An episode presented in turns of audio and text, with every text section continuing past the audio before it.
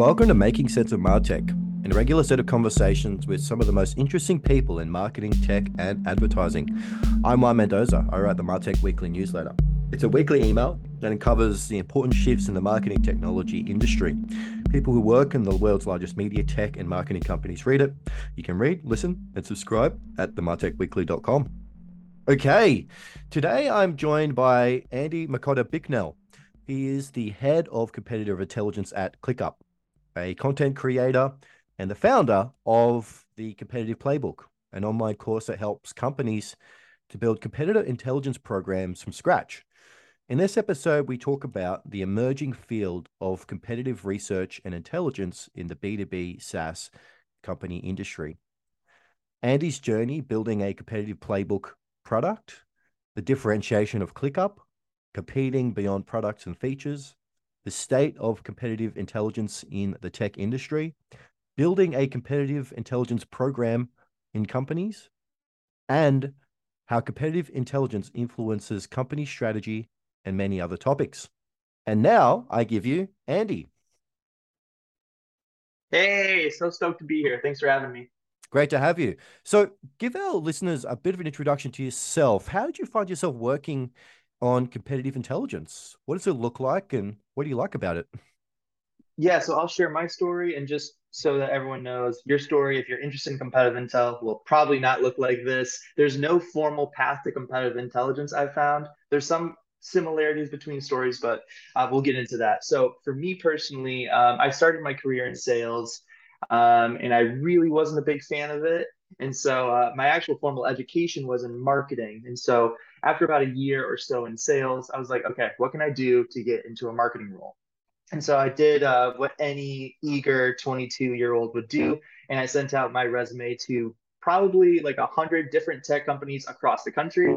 And at the time, I hardly got any responses, but I did get one finally from a company called DiscoverOrg, which later turned into ZoomInfo. And the role was for an associate product marketing manager role. And so uh, my wife and I, at the time, we moved from Michigan to Vancouver, Washington, so I could start in that role. And I learned kind of the fundamentals of what product marketing was at a fast growing tech company. And so um, product marketing at that point, it was, uh, you know, we were a team of two. And I think the company at the time was a little over 600 people, growing rapidly.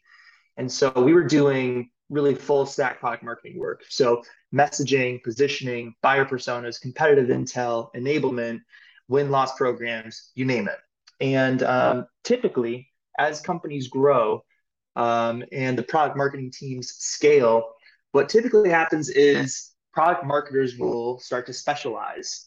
So rather than having to conduct all of these different uh, product marketing duties, you'll break them out and uh, you'll have somebody who's in charge of just platform product marketing uh, or just different personas or competitive intel in my case. And so I loved competitive intel when I worked at on it as a full stack product marketer because I felt like it was always really dynamic, really interesting. I felt that other people were really interested in the information as well. Like it wasn't like a boring topic. And so um, I always really latched to that. And then finally, when the opportunity came to dive all in on it, I absolutely took it.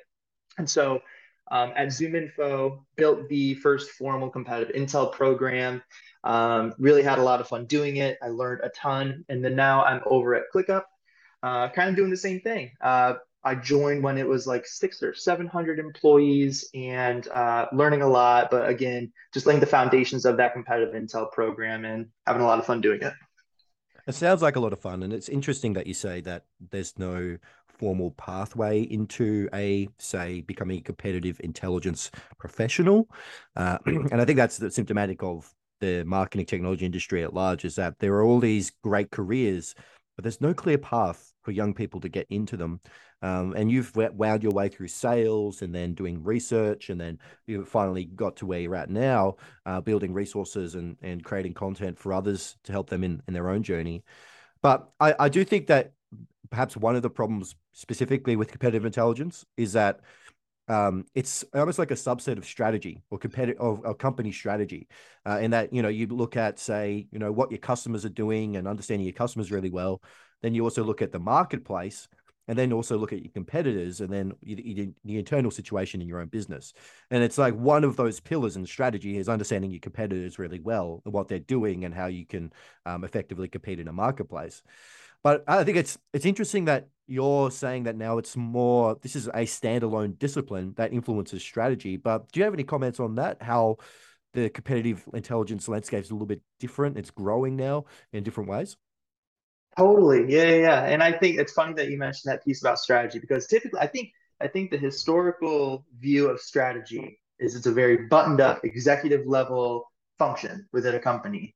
And I think if you want to get in on the strategy of the company, get more involved in kind of that aspect of things, I think competitive intel is a great gateway, right? Because there is a lot of strategy that's involved with that and understanding, okay, what are these external threats that are up against our company and what can we do to make them less of a threat but then there's also this you know separate from that whole strategic motion of a competitive intel program there's the more tactical elements too where you're enabling sellers marketers product teams to build um, products that are more relevant to your target audience uh, arm sales with talk tracks and different points that make sure that they're speaking against competitors and about their own product in a way that makes the most sense to customers. Mm. And so you have a really good balance of both of those. And so that's why I think, you know, if I had to give an answer of like what's a really good gateway into competitive intel, I think that um, product marketing, anyone that's in sales enablement, those are great places to start and great places to kind of, you know, if you're interested in competitive intel, I think there's a clear path there. But another interesting thing about competitive intel is that you can learn from just about anybody within the company because you know competitors it's not like this one small thing that nobody really knows about. They're all public entities and so someone on the product team could be very very experienced and knowledgeable about a competitor's strength someone on the sales team could be very knowledgeable about just uh, the interpretation of a specific competitor for a specific subset subsegment of your target audience you know and so um, just because product marketing or sales enablement might be the most um, the easiest kind of fit. That doesn't mean that folks in sales or product or whatever other department that there's no path for them in competitive intel. And so it's very much one of those kind of funny rules where I think if you're really interested in it, you can find a way to get more involved in it. Yeah, I think so. It's it's uh, you know you, you do one small project where you do a lot of competitive research and then it grabs you and you go wow this is really interesting, you know, and then you can totally. pursue pursue that path. But there's no university course, there's no under postgraduate degree in competitive intelligence. Mm-hmm. It's more sort of wrapped in wrapped in MBA and and different types of leadership and management type courses at universities. But yeah, I think it's it's very quite interesting. I think uh, that you know there there is this own discipline and there's a sense of excellence in that discipline when it comes to competitive intelligence, which we'll get into in a little bit. But let's talk about what you just touched on now, which is how competitive intelligence is understood within companies. Now, uh, you talk about, and I think it's it's right to talk about in this way, is that often competitive intelligence in in the tech industry is thought about in the concepts of products and features. So how are we differentiating on product? How are we differentiating on features? But in the playbook, you do a lot of work to unwind that kind of thinking. So my question to you, Andy, is in your playbook and, and how way you think about this, um, what are some differentiators that are not product or feature focused that are often effective um, in the technology yeah. category? Great question. Yeah, and as a so I mentioned that I, I started in product marketing, and you know being uh, so interested in like writing about features and use cases, it's really easy to just think like, okay, like we have this feature, they don't. So naturally, we have a competitive advantage. And um, unfortunately, it's not that simple. Sometimes it can be that simple, but for the majority of the time, especially with large deals, it's not that simple. Um, there's a lot of other non product based differentiators that I think companies really need to start looking into and investing in if they want to stand out. Um, I'm, I'm sure most of the folks that are listening to this are going to be familiar with the Martech 5000, which is now more like Martech 10,000. But then in addition to that, if you look on if you look on uh, G2, G2.com, um, they, they have over 100,000 different SaaS products there. And so there's it's just this overwhelming amount of different choices that are facing buyers. And so, uh, in a lot of cases, you know, it's going to be hard to just get into the conversation, let alone get them to be conducting a feature comparison between you and a competitor. And so, there's other things that you need to do in order to kind of get into that conversation. I'm going to talk about four that I think are important that a lot of companies are really leaning on. So, the first is community a really great example of a company that's doing community really well is a company called Lemlist, L E M L I S T. So they're a company, uh, sales engagement company that competes against companies like Outreach and Salesloft. And where they're really niching down is with startups and SMBs. And the way that they're using community is they've essentially built out like a, a Facebook group filled with all of their users where they can essentially source feature requests, give different feedback. They can give users access to early templates that they're working on to conduct sales outreach. And they can just overall, users can interact with each other as well. So, really, a powerful thing that's going to keep users into the Lemlist product versus going somewhere else. There's a couple others I want to talk about too. Brand. That's a massive thing that I think because it's sometimes so hard to track, a lot of companies just neglect to really invest in brand. And so another company that's doing really well with this is Drift. Okay, so they used brand to really compete against Intercom in the conversational marketing space. Drift really niched down on the sales and marketing side of support bots, essentially, or website bots. And so they doubled down on brand by really focusing on their founder, Dave Cancel, and making his voice really almost synonymous with the brand. They created a conference before that was like common and cool. Their conference was called Hypergrowth. They would do LinkedIn takeovers with all of their employees. And so they would really just essentially everyone, if you logged onto LinkedIn, again, before LinkedIn was as popular as it is now, you would only see stuff about Drift. They published a book about conversational marketing, again, before that was commonplace. All things that helped make Drift a very powerful, well known company in the conversational marketing space. A couple more. Education. Okay. So education is another massive way to stand out from competitors. And a company that stands out for me in this area is a company called Gong. And so they use education to compete against other call recording tools. Their category is revenue intelligence. And they essentially created this very well known blog called Gong Labs, which essentially uses their product as a basis for finding different interesting stats and data to help show how you can change the way that you're selling and improve the way that you're selling, make more revenue. That, in addition to the fact that they have a bunch of online interviews with well known authors, revenue experts, it's all really, really interesting stuff. That's again just making you a better seller. Hmm. The last one that I'm going to talk about is ecosystem. Okay. And the one that comes to mind when I think about ecosystem is Shopify. So, um, you know, obviously Shopify, massive e-commerce platform. And the thing that I love about this play is that it doesn't just uh, create an advantage for Shopify, but it also lifts up a bunch of other smaller businesses as well. And so if you think about Shopify, you know, there's other companies that are just dedicated to helping other companies be successful with Shopify. And so there's, you know, Shopify app developers, Shopify agencies, Shopify expert partners. And these are all individual companies that, you know, when they're successful, the customer's successful, Shopify is successful. And then it's just this kind of symbiotic ecosystem, right? And so obviously that takes a lot of work to maintain. But again, if you can get it right and you invest in it early, that's something that is going to be a massive moat for other competitors to try to that it's going to be difficult for other competitors to try to get through. And so, like I said, community, brand, education, ecosystem, those are the four that I think are especially interesting right now. Hmm. What strikes me, Andy, by what, what you just said there about that all these different differentiators in the in in how you can strategically position a company. The one thing that strikes me is that a lot of what you talked about is highly creative, divergent thinking. So you know, creating resources for an example of going creating resources in education position.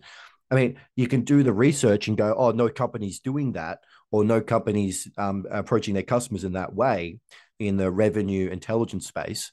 Uh, yes, but it takes that creativity and the insight to ask that question in the first place when it comes to intelligence um, around your competitors. And I think a lot of that sort of research and understanding competitors comes down to what questions are you asking? Um, but how do you approach that in terms of just getting into understanding your competitors? You say you're doing your first sort of research project in the space. How do you what kind of questions do you help say your uh, course attendees or even your own company you work with what kind of questions actually start that, that they want to answer um, when it comes to competitors? Yeah great question. So i mean a couple of the questions that you need to just ask yourself number one it's it's internally right? Because before you start asking questions about competitors you really need to understand who you're competing with in the first place. Mm-hmm. um, and before you you know in order to do that you just really have to ask a couple of unique questions which is who am i being evaluated against? And who am i replacing? Or who is replacing me in some cases okay? Just by asking those two questions you're going to be able to understand really who your competitors are uh, that you're constantly up, up up against. And so, what I typically recommend if you're just starting out is to just find you know a top 10 list of the different competitors that you're up against. And then just start looking at their website to try to understand who they're talking with or excuse me who they're trying to talk to who their target market is. And that way you can understand really like what what strategy are they going after to acquire more customers. And when you start doing that, you're going to start to inevitably see a couple of different patterns. And what I like to typically do in this situation is try to bucket companies into three categories, which um, kind of explain strategy in, in broad strokes for the majority of software companies. Okay. So as you're looking at websites, try to try to understand okay are they doing one of three things the first is are they creating a category Number two, are they carving out a niche? And number three, are they competing with your market? Okay, so let's break those down really quickly. Okay, so competing for market share. What this com- what these companies typically look like, flexible pricing. You know, they might be uh, the budget option, kind of uh, the all-in-one tool, uh, but very very cheap. Uh, might not be super super feature rich or in depth, but they might be really easy to use. Okay. And great at a few very important things. That's typically a company that's competing for market share. Number two, carving a niche. Okay. So that's somebody who, you know, they might play in the revenue intelligence space or the conversational marketing space, but within that space, they're going to be targeting a specific persona. So, like conversational marketing for healthcare, revenue intelligence for industrial companies, right? An industry or a segment within an existing category. CRM for enterprises, right? I think about Salesforce when I think about that, or CRMs for startups, small businesses. I think of HubSpot for something like that.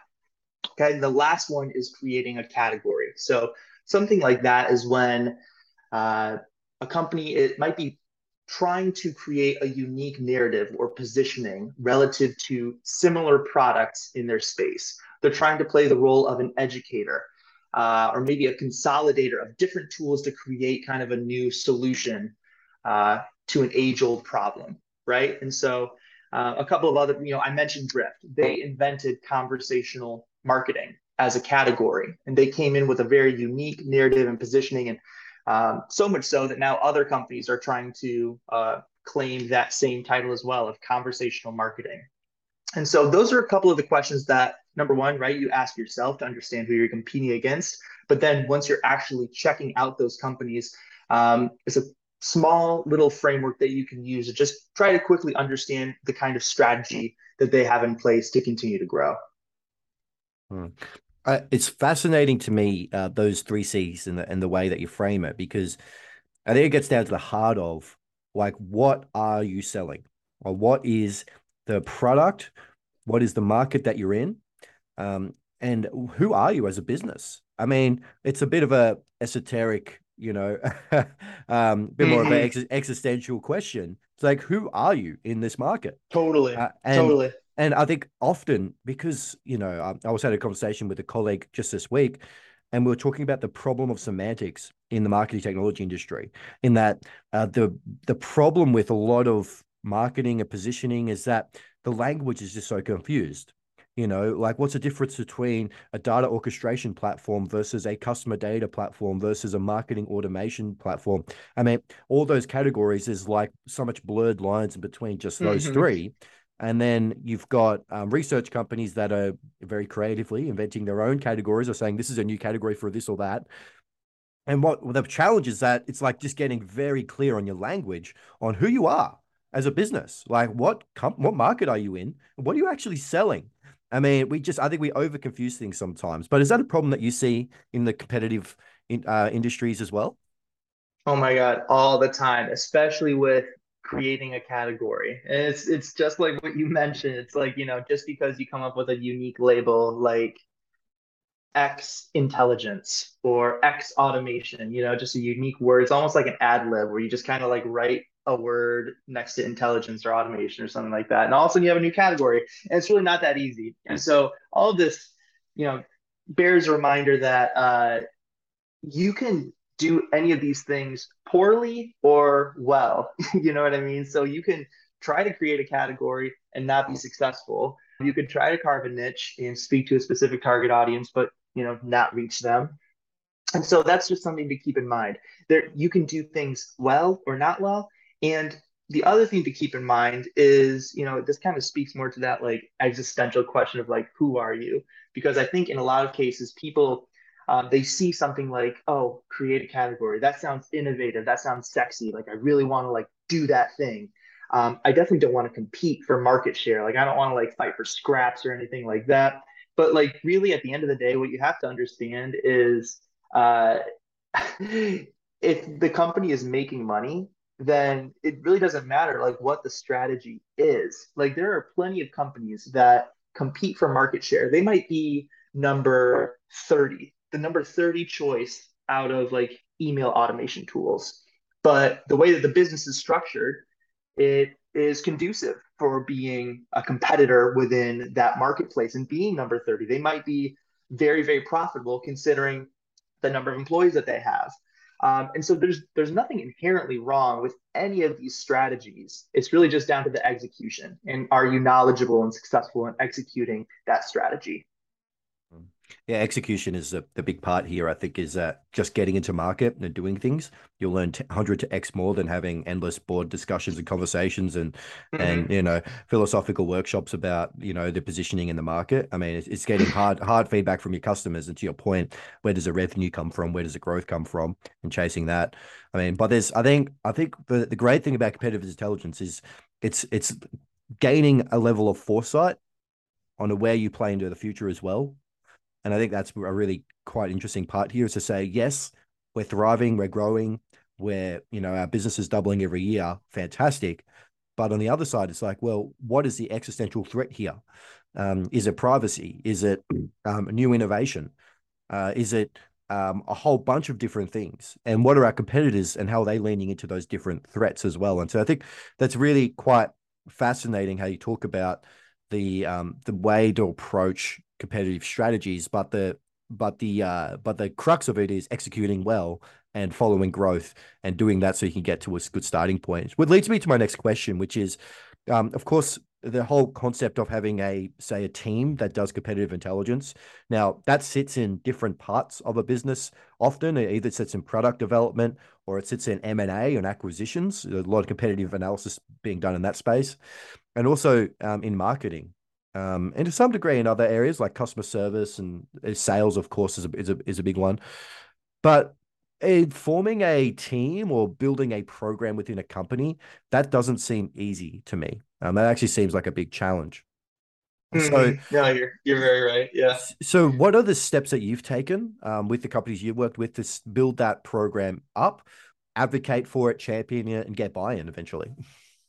Yeah, yeah, that's a great question. It, it made me laugh. You you you talked about uh, oh, I feel like you know someone in sales could do it, or or someone in product, or you know what, someone in product marketing. Oh, actually, someone on M and A. It's it, it there. I have these kind of conversations with myself all the time where I'm thinking like, okay, where where is the best spot for me? But at the end of the day, it really just boils down to you know what's important to the company at that specific time. Okay, so I'll I'll tell you a quick story just about you know changing teams and why it's it's totally it totally makes sense. I don't think there's one right answer. But when I was at ZoomInfo and I was working on competitive intel, I was initially rolling up into the marketing team. And that made sense given like where the company was at at that time. And then uh, you know, a couple years passed we had done a number of acquisitions of other companies in the space, and we were trying to roll out a bunch of new products at the time. A, a lot of new products that weren't that weren't I don't know familiar. There was we're kind of trying to create a new operating system for revenue teams, and so we really needed the product marketing and competitive intel teams to roll up into the product side to just have a, a, better seat at the table and guide kind of that launch process. And in my head, like now that I look back on that process, I think, wow, that that totally made sense. Like that's where the priority of the company, that's what that's that's that was the priority for the company at the time, and that was the best way for product marketing and competitive intel to support that priority. Okay, so that's that's kind of how I have thought about where competitive intel should sit moving forward. It's just let's think about the priority of the company and how can I align myself more naturally to support that priority, and then just kind of take it from there. Now, anyway, you were asking about just starting out and like building a program kind of from scratch, and there's a you know there's a couple of inherent problems that a lot of companies face before they onboard a competitive intelligence program. The first is there's a lot of knowledge, but it's very scattered and inconsistent. Like I mentioned, because competitors are public entities and everyone has different experiences with those competitors, you might have somebody who knows a ton about them over there on the products on the product team, uh, someone who knows a ton about them over there on the sales team, but like you know it's not consistent across the company. And so just because they do really well against competitors doesn't mean that everybody does. There's you know it, it doesn't scale. Um, the other issue is you're not sure who you want to pay attention to especially now with all of these different competitors popping up. Like i said over 100000 different saas products um, out there. Um, it can be really overwhelming right like just new competitors popping up left and right uh, a bunch of new press releases about a funding round, an acquisition, a new product update. Like it can just get really overwhelming. And if you don't know who you should be focusing on, then it, it can just be very challenging. You'll just be sitting there spinning your wheels on what you should be doing. The last piece that a lot of folks are typically struggling with is you know trying to gather all of that competitive knowledge throughout the company and not sure, you know, who they're supposed to be paying attention to, and then just being way too stretched thin and getting burnt out and then leaving the company to go do something else. So those are like the big challenges that I primarily see with companies that aren't quite yet at the at the point where they've like created just a um, a formal competitive intelligence program. Uh, so if you are trying to go in and clean all of that stuff up, I think that the the number one thing to really focus on is somebody that is collaborative, specifically throughout the entire company. And so, um, someone who's not afraid to have product conversations with the product team, someone who's not afraid to have sales conversations with the sellers, um, uh, with the marketing team, trying to understand, okay, what are the what are the big plays that you're trying to run to displace a specific competitor? How can I help with the messaging? Those are the kind of knowledge workers that you want within those competitive intel roles. Someone who's not afraid to go across the aisles and uh, lift up the program and make sure that everybody has access to the same information. Um, and just as well, someone who isn't afraid to kind of take that extra step and bring some more organization into um, helping everyone understand who they should really be concerned with, right? Like if competitor X isn't uh, you know taking away a bunch of revenue from from uh, from the sales team, then maybe we shouldn't be paying attention to them every single uh, every single week and trying to provide an update. Um, maybe we should only be paying attention to these top 10 competitors on a monthly basis and then on an ad hoc basis you know we we check out like the just the broader market and see where that's going so just somebody who like i said isn't afraid to collaborate with other folks isn't afraid to level up just overall the uh, the the thinking process or the thought process for who they're paying attention to, and someone that just can you know champion that kind of mentality of competitive intelligence. That's really like what somebody would need for that first kind of competitive intel role. Well, that's right. I mean, there's the challenge with selling in, say, competitive strategy, say we want a budget of a million dollars a year and we want a team of four people, we're going to research and facilitate basically the, the knowledge gathering and insights of the competitive landscape across our business. Now, that pitch, it's very hard to create a position of return on investment on that type of pitch because what you're doing is creating resources, knowledge sharing, empowering the teams, empowering um, the leaders with the right knowledge and the right insights to make strategic decisions on the company. Now, that's a hard sell because there's no, mm. hey, there's no like $2 million return on a million dollar investment. It's a, we don't know yet until we find out. what the opportunities yeah. are. But have you done anything in terms of traceability? Say, you know, you did a research project or you collected a bunch of insights that led to a decision, and then that decision led, ended up paying off after a period of time. Have you done anything in terms of traceability or to help people with competitive intelligence sort of get to a number or get to some sort of outcome that's tied to that investment in a company on the program? Yeah, absolutely. And so there's a couple of ways that you can go about this. Um, in the very beginning, um, when you are trying to establish a competitive intel program, what's really important is understanding a couple of things. Number one, the overall competitive win rate for the company against different competitors. And typically you can get that just by, uh, you know, through specific fields within your Salesforce or just your general CRM. Um, when you win or lose a deal, are you tracking the competitors that you're up against? So that's one thing. But then the second thing that I always like to do before I start a program is I like to understand, you know, just the overall confidence level in the go-to-market teams, specifically the sales teams.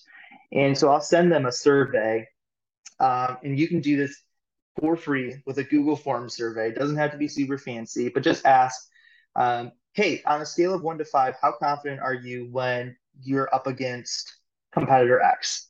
Next question. How confident are you when you go up against competitor Y?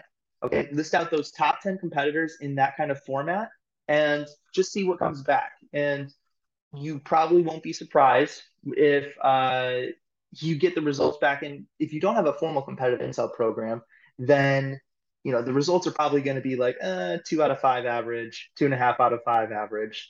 And number one, that should that should explain or help take care of um, getting the resources that you need to to to build out a formal program to get that investment taken care of and okayed by the executive team because nobody wants to have a sales team that feels not confident when a competitor is brought up.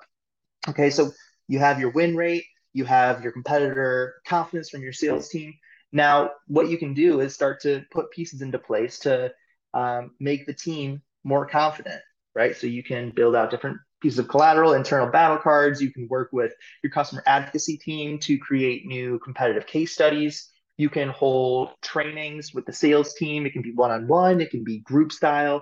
Um, and then what I would recommend you do um, after that is just continue to track the overall adoption of you know the consumption of all of these materials the sellers that show up to these trainings the sellers that are reading the battle cards who's sharing the case studies and then try to come up with some sort of report at the end of it could be six months, it could be 12 months, but just showing some sort of correlation to the new competitive win rate compared to the old competitive win rate as before. And then also, if you could double down and uh, survey the sales team again, say, hey, okay, six, 12 months later, let's uh, see how confident are you against competitor X, Y, and Z. Then, if you can show that correlation of okay, confidence has increased, competitive win rate has increased, you can kind of infer that these two have a, a decent relationship with each other. That just be, that because you know confidence has improved, sellers know what they're supposed to say, then you can take credit for that increased competitive win rate. So that's kind of how I've approached um, reporting on wins for my competitive intel programs in the past. Yeah, that's that's really interesting. I think there's a lot there, right, in terms of figuring out the ROI. One way that uh, one company does it, um, and a small shout out to wynter.com. So the founder there, uh, Pep Laja, he he's looking at things competitive intelligence from the angle of uh, messaging. So so, mm-hmm. uh, so you've got every SaaS business has a, a homepage or a landing page on their website and uh, the software will get a list of panelists to review the copy and your messaging, your headlines, your value propositions, your CTA. And it's a software that facilitates people, experts in different domains to uh, basically give you feedback on your copy and your messaging. And what he does to show the ROI of that is that, well, they changed their messaging and then sales went up, leads went up, et cetera, et cetera. Um, and, you know, that's one way, but that's one really, really specific segment, which is literally just messaging, website messaging on your on, on a homepage. You know, now you look at the galaxy of competitive intel and everything we've talked about. Eh, perhaps one way to go about this is to get wins in some areas to go, well, if we look at this specific segment here and then we make improvements based on our research, what happens with that? and then we can grow and and become more influential in a company over time instead of going for the big let's try and change the whole direction of a company let's see how competitive intelligence influences one small area um, but i think that is a lot there that you can do but it's always coming back to well yeah what what did i get for my one million dollars? Mm-hmm. totally, I, totally, I, totally, I think there's i think what you mentioned is some great ways to, to tackle that question as it comes up for every anyone with a budget assigned to them. But let's move into something there's there's one other thing there's one other thing that i think is very interesting and also underrated. Like people think that it's very um I, I actually i couldn't tell you what people think. I, my guess is that people think that this is almost too easy uh, or like it's not like a scalable way of getting data. But I digress. Another way that I typically show value for the competitive intel program is, you know, I talked about those sales confidence surveys. The second one, right, the one at like that six or twelve month mark, I'll ask one extra question, one or two extra questions um, that weren't on the original one, which is something along the lines of um, how helpful has the competitive intel collateral been for you in closing deals? And then I'll give three options. One is not helpful at all, two, uh, slightly helpful, three, massively helpful. And if you just, you know, if you send that to your sales team and you get responses where the majority of sellers are saying, oh, this was very helpful in closing a lot of deals, you know, then it's like, that's, is right there. Like you can infer then for sure that you helped with the confidence, that you helped with the win rate. And so there's nothing wrong with just asking, you know, your target audience, which in my case, in a lot of in a lot of cases, it's the sales team, just having a great relationship with them, making sure that you're creating collateral content that is actually going to move the needle for them, and then asking them for feedback at the end of it. Because you know, if you can show that you've listened to them and that they're using the materials that you've created, like it's right there. It's it's very easy to show that correlation. Hmm.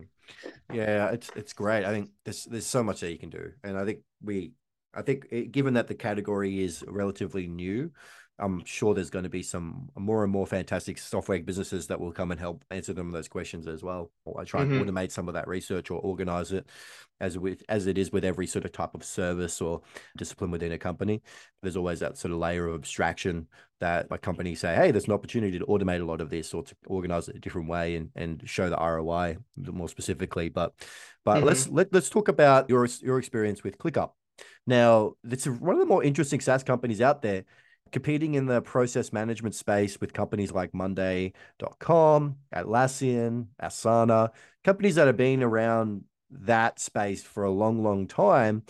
But ClickUp has somehow been able to break through a really crowded marketplace with a unique message. What's that story, and how does that work with competitive intelligence?